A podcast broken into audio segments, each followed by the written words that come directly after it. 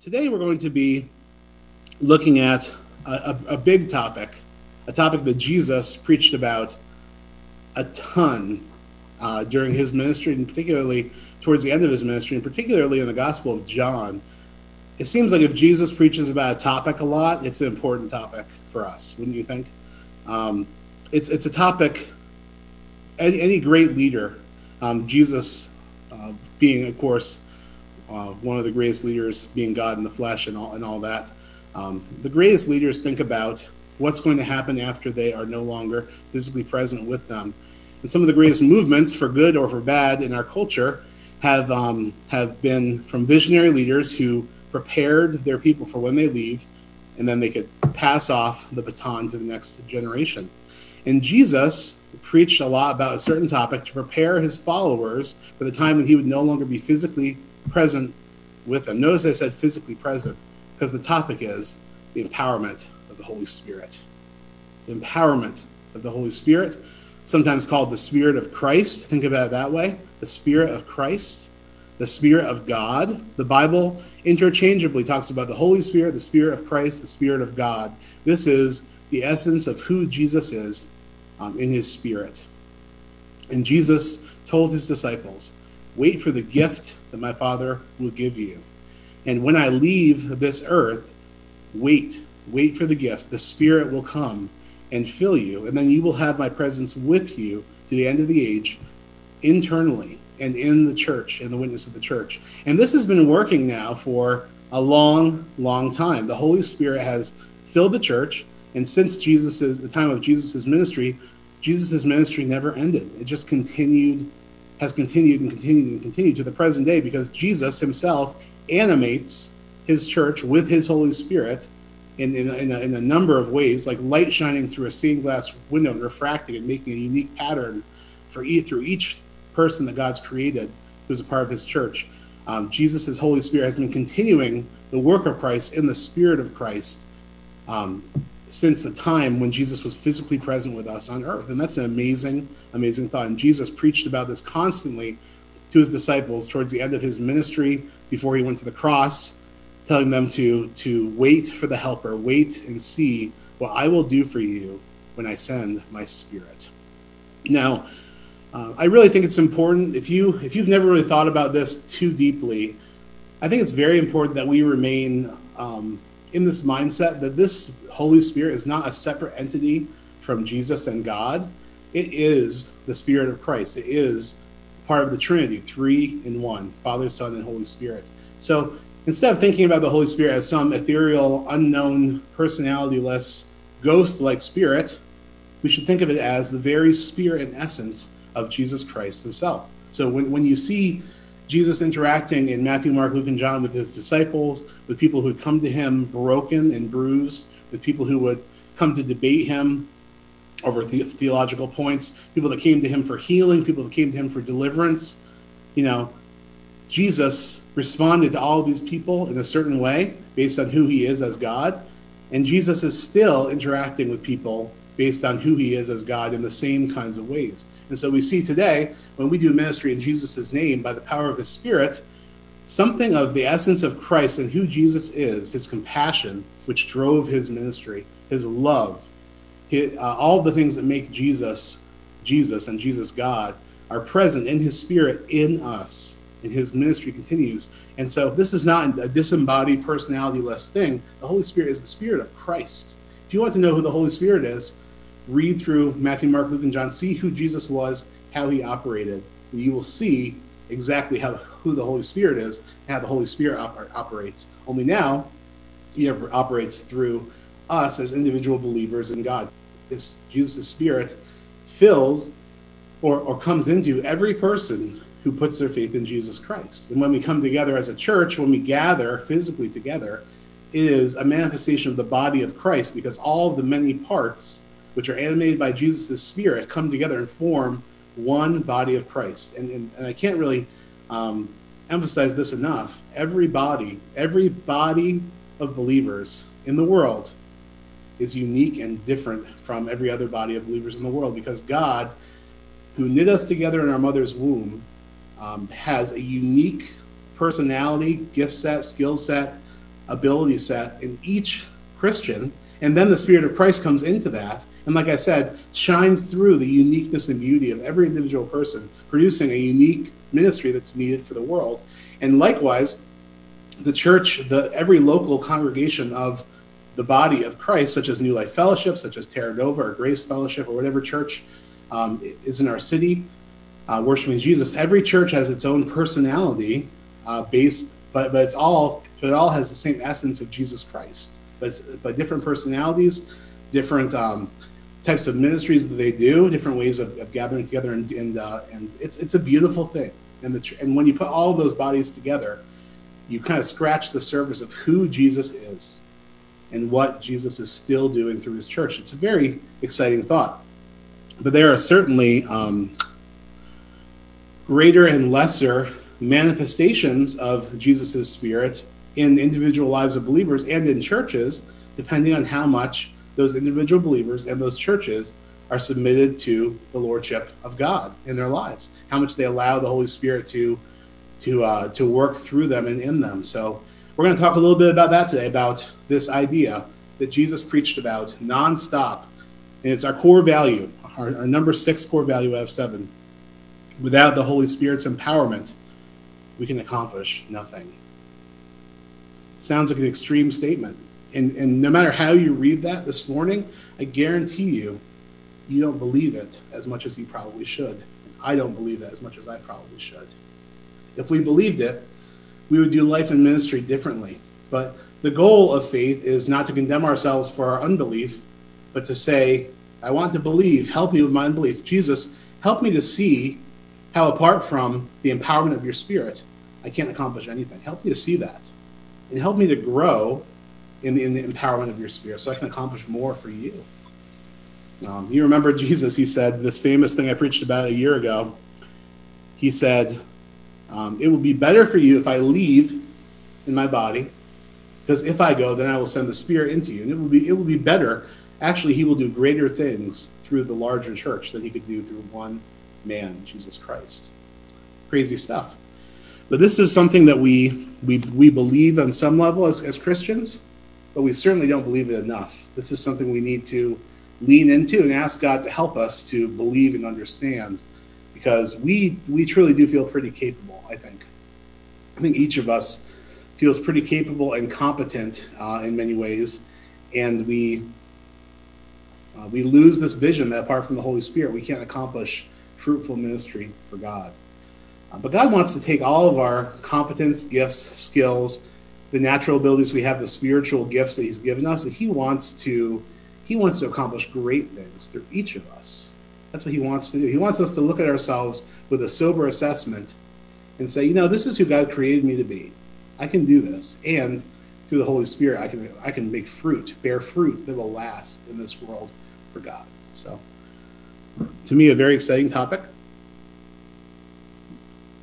without the, the empowerment of the Holy Spirit, we can accomplish nothing. We get this, even almost this exact wording, in the end of John, like I said, when Jesus is doing all of his sermons about the Holy Spirit and trying to prep his people for when he will be leaving them in bodily form. The vine and the branches. Uh, Jesus says in John 15, 1, I am the true vine, and my Father is the gardener.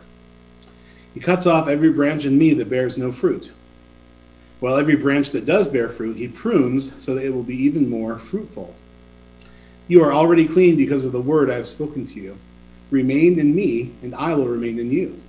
No branch can bear fruit by itself, it must remain in the vine. Neither can you bear fruit unless you remain in me. I am the vine, you are the branches. If a man or woman remains in me, and I in them, they will bear much fruit. Apart from me, you can do nothing. And then he goes on to describe something that we all know about. When you cut a branch off of a vine, it, it looks alive for a little while, but it starts to shrivel, and then it becomes good for nothing except for maybe firewood or kindling for a fire. Um, Jesus is saying, in the same way, if you remain in me and my words remain in you, um, if you remain in me, you will bear fruit fruit that will last. In fact, much fruit. In fact, in verse 5 Apart from me, you can do nothing. Jesus' words. Lord, help us to believe those words this morning. Without the Holy Spirit's empowerment, according to Jesus, we can accomplish nothing. I want to do a little survey, and if you're a note taker, even if you're not a note taker, I encourage you to pull out your, your smartphone, your iPad, your computer, um, a, a piece of paper. I want to do a survey of some of the things and just scratch the surface, some of the things that the Holy Spirit does in the life of a believer. The Spirit of Christ does in the life of a believer.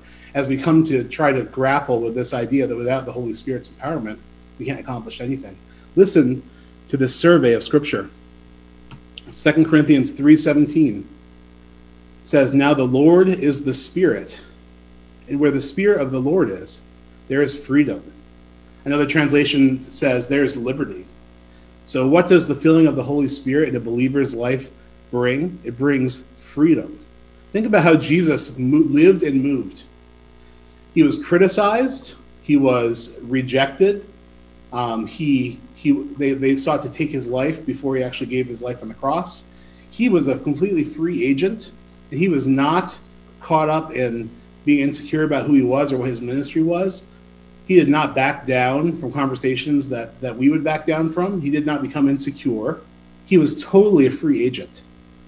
And the, the Spirit of Christ is in us and gives us this ability to live in a very free way, um, to, to follow God, and to be confident in who we are in Christ and who God is in us. So, where the Spirit of the Lord is, there is freedom. Jesus is the Spirit, the Lord Jesus. Where the Spirit is, there's freedom. That's just the beginning. Listen to this passage from Romans 15 13. May, may the God of hope fill you with all joy and peace as you trust in him, so that you may overflow with hope by the power of the Holy Spirit. There's something about the empowerment of the Holy Spirit that fills believers with joy and hope.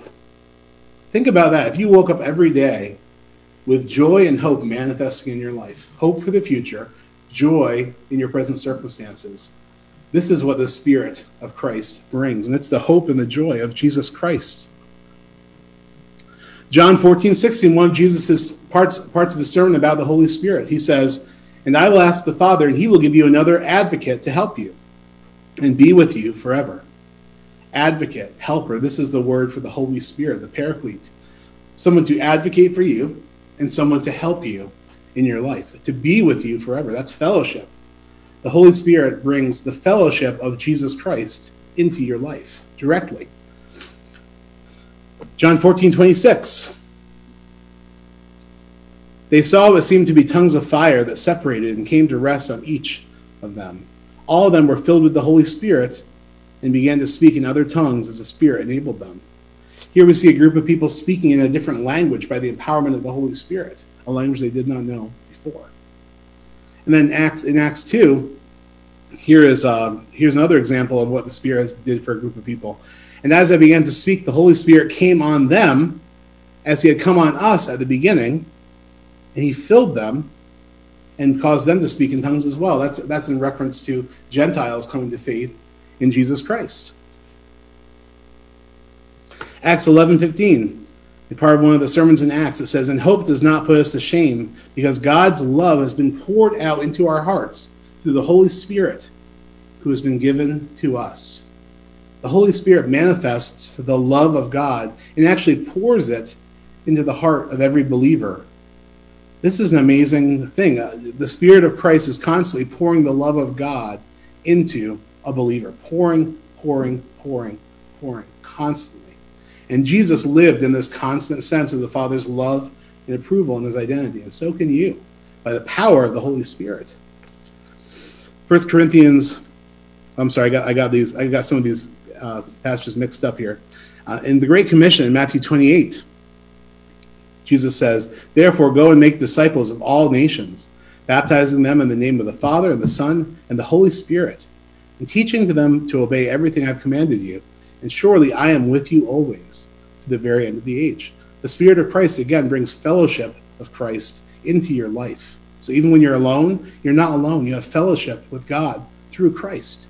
Similar idea in 2 Corinthians 13 14. May the grace of the Lord Jesus Christ and the love of God and the fellowship of the Holy Spirit be with you all. A blessing that was given to the church. The fellowship of the Holy Spirit be with you all. You're never alone with the Holy Spirit. Even if you're alone in your house right now, never think you're alone if you're a believer in Christ. You have the fellowship of God built into your very spirit by the power of Jesus' Spirit in you. Acts 1 8. But you will receive power when the Holy Spirit comes on you. Power. That's dunamis, dynamite power. We've talked about that before in church. And you will be my witnesses in Jerusalem and in all of Judea and Samaria to the ends of the earth. The Holy Spirit brings power into a believer's life, and it manifests in a lot of different ways. It's a power of, of hope, power of joy, the power of the love of God, but also the power to witness and share about God boldly with other people. And we see, see this in Acts 10:38. After they had prayed, the place where they were meeting was shaken. They were all filled with the Holy Spirit and spoke the word of God boldly. The Holy Spirit puts a bold word into Jesus' disciples, and they speak as if they're speaking the very words of God, just as if they were Jesus himself. They share these words confidently with other people in power. Um, the Holy Spirit's power is not, however, limited to having people speak in a different language or limited to simply producing joy and, and, and boldness in people's lives. Um, the power of the Holy Spirit also does some very surprising things. Listen to this in Acts 4:31, as part of part of a sermon. It says talks about how God anointed Jesus of Nazareth with the Holy Spirit and with power, and that in that power, in that dunamis power, Jesus went about doing good and healing all who were oppressed by the devil, for God was with him. The Holy Spirit's power led to Jesus being able to deliver other people and and um, and take away the oppression that was on them. And, and you notice it also in the same breath it says that the Holy Spirit gave Jesus power to go about doing good. Simply doing good, not necessarily not necessarily miraculous, but just doing good was also empowered by the Holy Spirit. Everything Jesus did, empowered. Um, listen to this verse in Titus 3 5. He saves us not because of righteous things we have done, but because of his mercy. He saves us through the washing of rebirth and renewal by the Holy Spirit. Renewal. Think about that. The Holy Spirit renews a believer. Um, the Spirit of Christ brings renewal to a person's life. And then uh, Galatians 5, this is the fruit of the Spirit. And this is a, a singular fruit. It's one fruit, the fruit of the Spirit, and it manifests in all these different ways. But the fruit of the Spirit, the one fruit of the Spirit, is love, joy, peace, patience, kindness, goodness, faithfulness, gentleness, and self control. Against such things there is no law. The fruit, the manifestation of Christ's Spirit is all of these attributes that Christ himself embodied in his walk on earth love, joy, peace, patience, kindness, goodness, faithfulness, gentleness, and self control. And one reference I always, I always talk about, but didn't put in my notes today. It says in scriptures that if the same spirit that raised Christ to life lives in you, he will also give life to your mortal body. So here we see that even to the point of raising someone to life from death, the Holy Spirit is powerful sometimes people get the Holy Spirit stuff um, split. But I want you to notice from the, these lists and lists of verses, and there could have been so many more, that the Holy Spirit doesn't just do miracles, signs, and wonders, like making people, enabling people to speak in tongues, different tongues, like healing or delivering the oppressed, um, like like uh, like healing the sick. It's not just the miraculous. He also, by his great power, produces the character attributes of Christ in every believer. And so that's good news because if anyone is going to be doing powerful works in Jesus' name by the power of the Holy Spirit, you want them to have the character of Christ because otherwise they can do a lot of damage, right? And we've, we've seen that. That can happen uh, when people uh, talk about the powerful stuff, the de- demonstrations, the signs and wonders, and the miracles, and they forget to talk about how the Spirit empowers us to live holy lives to live with self control, to live with great love, to live with hope. These are things that the power of the Holy Spirit produces in us. The power of fellowship. These are all manifestations of one and the same Spirit. A couple things that uh, I wanted to share with you as we go into this talk. You know, John Soper, um, who I'm drawing a little bit up from here because I thought this material was so good, he, pro- he provided an assessment to believers. And this assessment was meant to track how much you are or, or are not um, manifesting the core values of of our denomination, which are which are just from the Bible. These are the same core values that we have. And he made a set of six questions to test how are we doing at this core value that apart from the empowerment of the Holy Spirit, we can't accomplish anything. And listen to just the careful wording that John used. And maybe this is something that you can um, look at later and, and, and record uh, to, to, to, to look at yourself. Question number one I am aware on a daily basis of the work of the Spirit in my life. He says, rate yourself from one to five on that one. Are we aware of the work that the Spirit of Christ is trying to exert on us on a daily basis, not just a yearly basis, but, but are we are we in touch with Him to know that what He's doing today? Number two, I practice the discipline of self-examination and confession of sin on a daily basis. Agree or disagree? One to five. My spouse or the closest person to me can give examples of me asking for and granting forgiveness in the last seven days. One to five. My level of intimacy with Christ is steadily growing. My relationship with Jesus feels like it's growing. One to five. I can give recent examples of the work of the Holy Spirit in and through me. That's the, that's the ministry and the character that he produces. And then number six, the fruit of the Spirit is growing more evident in my life. 1 to 5.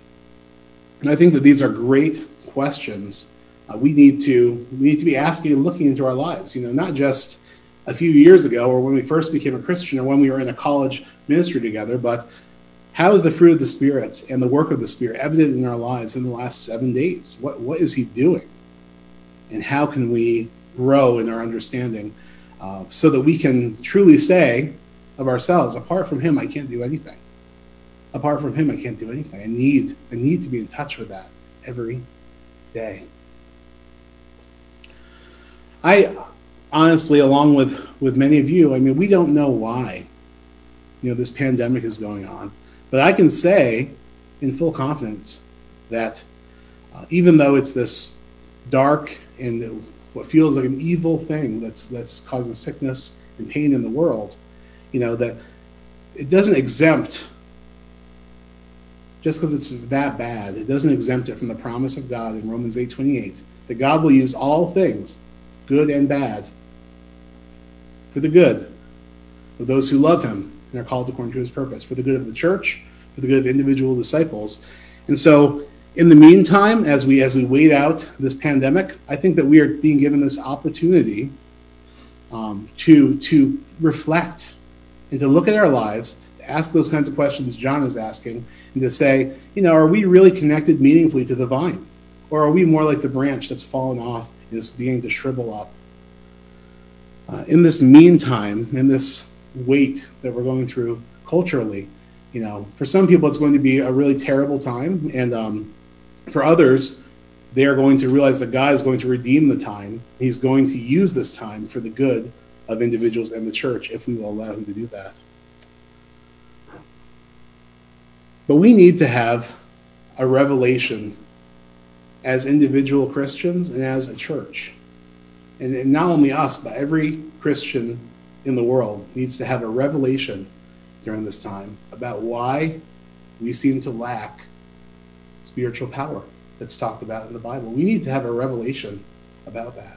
We need to look at that question straight on and ask it with boldness. You know, why do I not seem to have the same kind of dynamic relationship with the Holy Spirit that the early church had, the church, the church in different centuries has had, that Jesus had and his disciples had. You know, why do I lack spiritual power? Because wouldn't it be awesome if when we came out of this pandemic and this time of social separation, we asked those hard questions and we got more in touch with with the answer to the why question and we, we've got we got more in touch with the Holy Spirit wouldn't it be awesome if we all began to experience the benefits of being meaningfully connected to to Jesus and, and not only the, the character attributes that we all need to develop um, that come from Jesus, but also the power of the Holy Spirit, of healing, of delivering from darkness, um, of speaking the word of God boldly, of miracles, signs, and wonders. How cool would it be if we came back from this time where we're kind of hidden from one another and social distancing, and we had this um, breakthrough in our relationship with God. And you know, my dream is that whenever we get back together physically, that we will be a more empowered church, more empowered to live the character of Christ, and also to do the works of Christ in the power of Christ. Because apart from His empowerment, we truly are just kind of limping along. We, we definitely are. And there is, I said before, and I'll say it again, there is more for us as disciples of, of Jesus Christ than we've experienced yet. And God has has something for us if we will seek him during this time and do that inventory, ask those questions. How am I really doing? I thought about um, some reasons why sometimes we we think we're not experiencing the fullness of the Holy Spirit in our lives. One of those re- reasons that's brought up time and time again is we say, "Well, I'm too busy. There's not enough time for me to really get in touch with God in such a way that I can seek Him and be empowered by His Holy Spirit." I think that we've all seen that that's a little bit of a, uh, you know, that's probably not true because we all have a lot of time right now, and that's not our propensity. You know, even with all this extra time, well, not all of us. I know some people are busier than ever, but I'm saying we do have some extra time. Things have shifted around in our schedules. It's not a matter of not having enough time in a day that we are not um, growing in, in the empowerment of the Holy Spirit. You know, some people have said, you know, maybe some, maybe the reason that I'm not experiencing the empowerment that the Holy Spirit should bring is because God is so hard to access. You know, it's tied into the time thing. You know, I'm not a spiritual enough person to seek God, the amount that God needs to be sought in order to receive the empowerment of the Holy Spirit. But in Luke 11 13, Jesus debunks that. He says, Which of you fathers, if his son asks for a fish, will give him a snake, etc., etc.? You know, if even evil people know how to give good gifts to their children, how much more will the Father give the Holy Spirit to those who ask him? Jesus is not hard to access. God is not hard to access. God has made himself available to each of us. So it's not a time issue, it's not an issue of access. In fact, in James 4, he says, if we draw near to God, he will draw near to us. And, and the suggestion for drawing near to God is that we should submit ourselves to God, we should resist, resist the devil, come near to God, uh, repent of our sins, turn from our, from our darkness. And as we do that, but in our insincerity of heart, God will draw near to us. It's not a puzzle that we can't solve. God has made himself available. Furthermore, the Bible teaches that every Christian has received a deposit of God's Holy Spirit within them. And that's a deposit whether or not you really live a, a, a, life of fullness in the Spirit or not. It's a deposit that guarantees your future inheritance in God. And it talks about this in, in, several places in the scripture. And, um, you know, it, it's not a matter of access. God's given us His Spirit, a deposit of it. He's promised more if we will abide in Him and stay clinging to the vine. You know, some people think that they can't experience the empowered life of a Christian because they didn't grow up in a Christian family. And they look around them and they see people that grew up in a Christian home maybe know more about the Bible, and they feel like it's a disadvantage to them somehow. That's, that's definitely not true. That's not the case. Often we think the grass is greener for somebody else. That's not the case. I mean, look at Cornelius the centurion in Acts 10. You know, he and his entire household went from being non Christians to being baptized and filled with the Holy Spirit and empowered by the Holy Spirit without any familial background in God at all. And you know, some people say, you know, I grew up in a Christian family. That was a disadvantage to me because I know all the stories about God and I know the Bible very well. If I only had a more dramatic conversion experience where I went from darkness to light and I could just ha- I had that kind of empowered experience like Paul had on the road to Emmaus, you know, then then I'd be empowered by the Holy Spirit. But even my Christian background is working against me. Now, that's not the case either. You know, Paul says to Timothy, a young pastor, uh, in 1 Timothy 1 5 to 7, I am reminded of your sincere faith, which was first lived in your grandmother Lois and in your mother Eunice. And I'm persuaded it now lives in you also.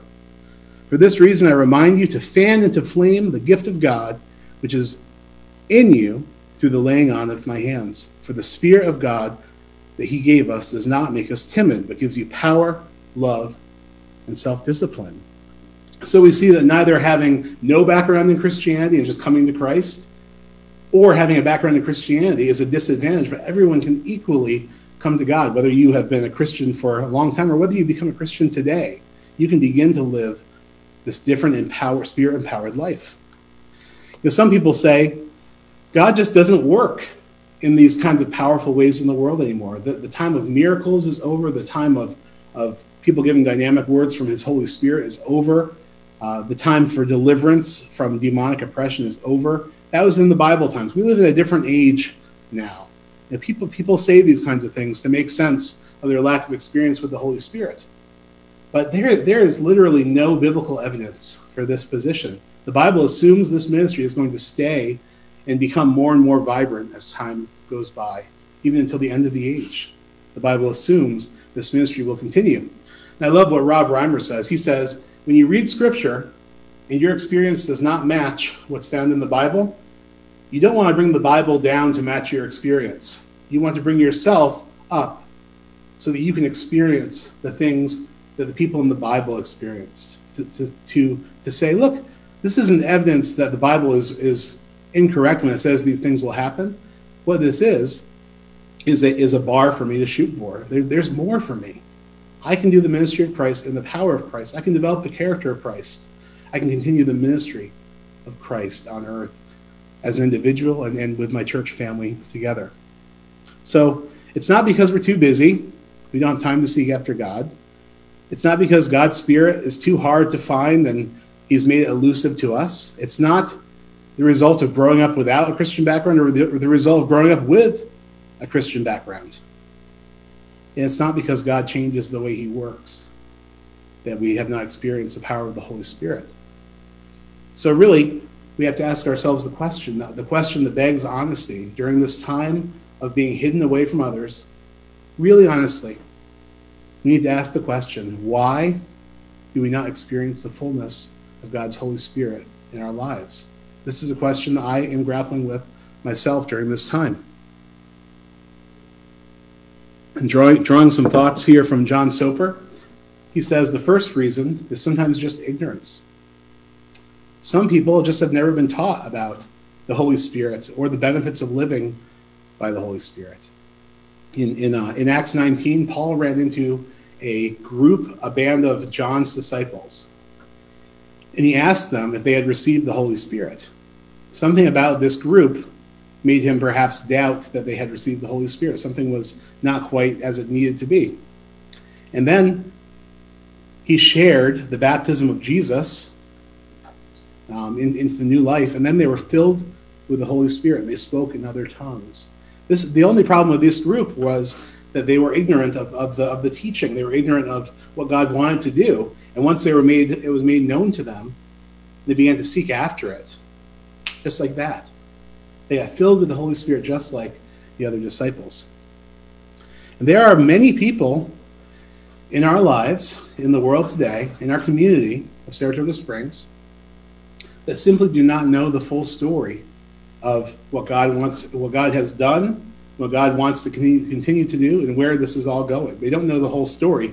They maybe uh, had, you know, one parent that went to church and the other parent didn't, or they, or they uh, went to church only on holidays, and, and all they really know about is the birth of Christ, the death of Christ, maybe Mother's Day, Father's Day. The, that's it. Um, they, they, they don't know the full story of what Jesus came to do and what God desires to continue doing through just regular everyday people. It's no fault of their own. They just haven't heard the good news.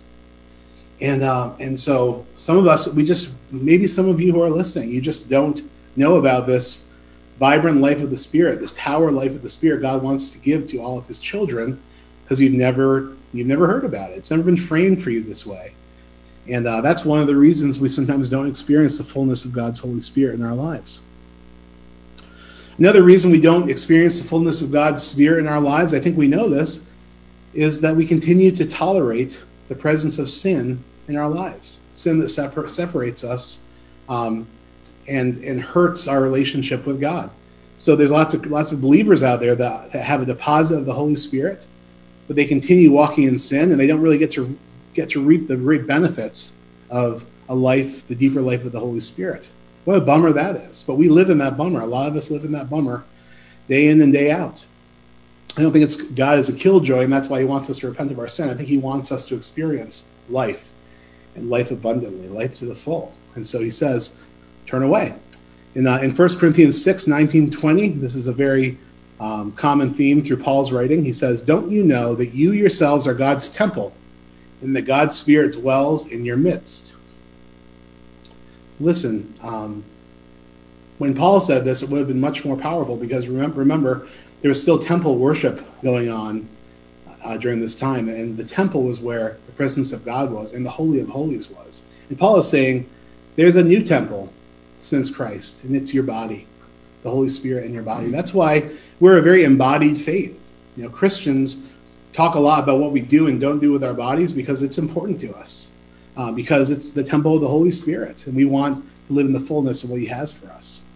Romans 5 5 says, Do not grieve the Holy Spirit of God with whom you were sealed for the day of redemption. You know, the Spirit is is in you. So don't grieve the Holy Spirit by constantly um, going the wrong direction in your life and going against his promptings. Um, it's the same kind of frustration perhaps that we might feel with our children when they just constantly don't listen and just all day long there's tension because they're not listening. They're not, and when what we have to tell them is for their good. We're telling them, you know, what food is available for you to eat today. You know, this is how you're going to get a ride to this or that activity. This is, this is how you can have a full life as one of my children. Yet they don't listen and they continue to walk in their own way. That's why it's like when we grieve the Holy Spirit, I believe. And uh, many people will just, um, um, that, that was, by the way, an Ephesians passage, not Romans, I'm sorry. Many people just won't walk away from their sin. And so they remain in Christ as a believer by grace, but you don't get to experience the great benefits of being in Christ and walking in the Spirit. And that's sort of like a, like a tragedy because you're you're not walking in what could be. You're walking in um, a severely limited type of relationship with God because um, the continued presence of sin is allowed in your life. I think during this time of hiddenness and, and pandemic, this is a great time to look into your life and say, you know, what am I what am I tolerating that's keeping me from the very good things the Father has for me? I think that's an important question to ask. You know, the Spirit does not convict us to condemn us. Jesus doesn't convict us of, of our sin to condemn us or to shame us. He convicts us to bring us freedom so that we can finally walk in the fullness of what he desires for his children. So, one, you know, one of the reasons we don't experience the fullness of the Spirit, it's, it's because we, some people just don't know. For some people, it's a continued presence of sin in their lives. For others, it's fear. And we read in that passage in 2 Timothy God gave us a spirit, not of fear, but of power and love and self control. I feel that this, this fear one is huge for us. In this second Timothy verse, it contrasts the spirit of fear with the spirit of God. And it says, God didn't give you a spirit of fear, but his Holy Spirit, which gives you power, love, and self control. So, presumably, the spirit of fear gives you whatever the opposite of power, love, and self control are. A, a, spirit of fear disempowers your life. A spirit of fear makes your love grow cold. A spirit of fear takes away your self control, leading to a downward spiral effect in your life. Fear keeps us from the fullness of God, what God has for us. It's reasonable, of course, to have fears, especially during a time like this in our world that we're living through. If, however, you not only have some fears, but you have given, um, you have kind of given in and surrendered to your fears, and you've lost your trust in God and being in God's hands, you know, you're not in a good place. You're in a spirit of fear. It's pretty much the opposite of what the Spirit of Christ wants to do. So I think I think that for you, if, if fear is what's keeping you from the fullness of what the Holy Spirit brings, you know, this is a time to surrender your life to God. Just remember, you know, you are in God's hands. Your friends and family are in God's hands. Um, we just have to surrender that control and say, "We trust you. We will continually abide in your presence and trust you. Because otherwise, the spirit of fear will take over. We will miss out on what the Holy Spirit has for us. And you know, finally, the fourth thing that keeps us from the fullness of the Holy Spirit that God is trying to offer to us is is just apathy. It's just when you you just don't care um, as much as you know you should uh, for whatever reason. And you and I and I think that uh, the the real problem with apathy is that you tell yourself and you tell other people that you do care, but deep down you just don't care. You know, it's a self deception thing and um, in your heart, you actually don't really want the Holy Spirit to change you or to work in your life. You're not ready to submit to Him in your heart of hearts. And I think that when, you have apathy, when you don't really have a desire to, to seek after God or live in the fullness of His Spirit, you just have to be honest with yourself and maybe honest with another person. Like, I actually just don't want this. I know I should want this, but I don't want this. And, um, and I've become kind of cold. But as you become honest with yourself, with other people about your just lack of interest in your relationship with God, it's a conviction for our apathy about our faith and growth as Christians that can lead to a more fervent seeking of God and greater spiritual empowerment in our lives. It's conviction is given, again, not to shame a person, not to make a person feel bad. Conviction of apathy is meant to, to push us forward into a place where we do begin to care, where we say, along with along with the great uh, disciples of the past. Lord, I'd like to believe. Help me with my unbelief. Lord, I don't even want to believe. I don't even want to do this right now. Help me. I'm I'm apathetic. So these four things that keep us from the fullness of the Holy Spirit, just not knowing, ignorance, um, the continued presence and toleration of sin in our lives to any degree, that's going to take away our effectiveness. Our fears, giving in to fear, and submitting to fear instead of submitting to God. And then our apathy, just we don't care as much as we should. These are the things that keep us from God. And God, when He brings conviction about these things, it's not to shame or condemn a person, but it's because He has a greater, deeper life for every believer than they are currently living. He wants us to not only exist and breathe and take up space, He wants us to live life abundantly. And He wants us to actually become um, people that are ambassadors for his grace and his message, people that are ambassadors for, uh, for healing, for physical healing, for deliverance from, from darkness in people's lives, uh, for, for love and kindness and just good works to other people, ambassadors for the kingdom of God, telling the good news about Jesus and how God has given everybody access to the Father through Christ. That's what God wants to bring about in our lives. He wants to bring about the same kind of works that Jesus did and continues to do in the church. He wants us all to do that. And he wants our church to move forward in that paradigm of, of love, of empowerment in the Holy Spirit. So that's our, our core value. Apart from the empowerment of the Holy Spirit, we can't accomplish much. We can do a lot, but we can't accomplish much fruit that will last. So this morning, wherever you find yourself on this spectrum, know that God uh, when he brings conviction, it's not to shame you or make you feel bad. It's to bring you and draw you into that deeper life that he desires for his children.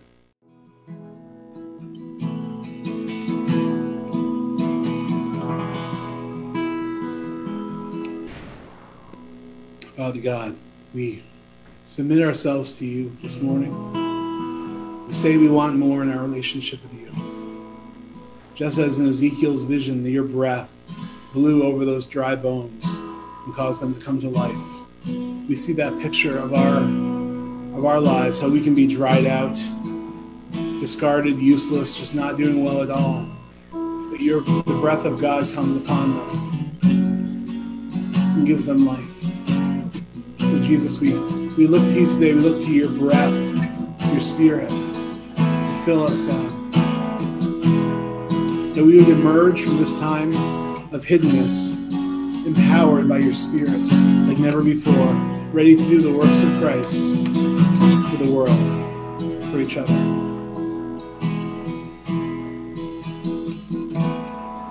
Now to the God who can do immeasurably more than we hope or ask, according to his riches in Christ Jesus. Amen. You are dispersed. Go and be the church.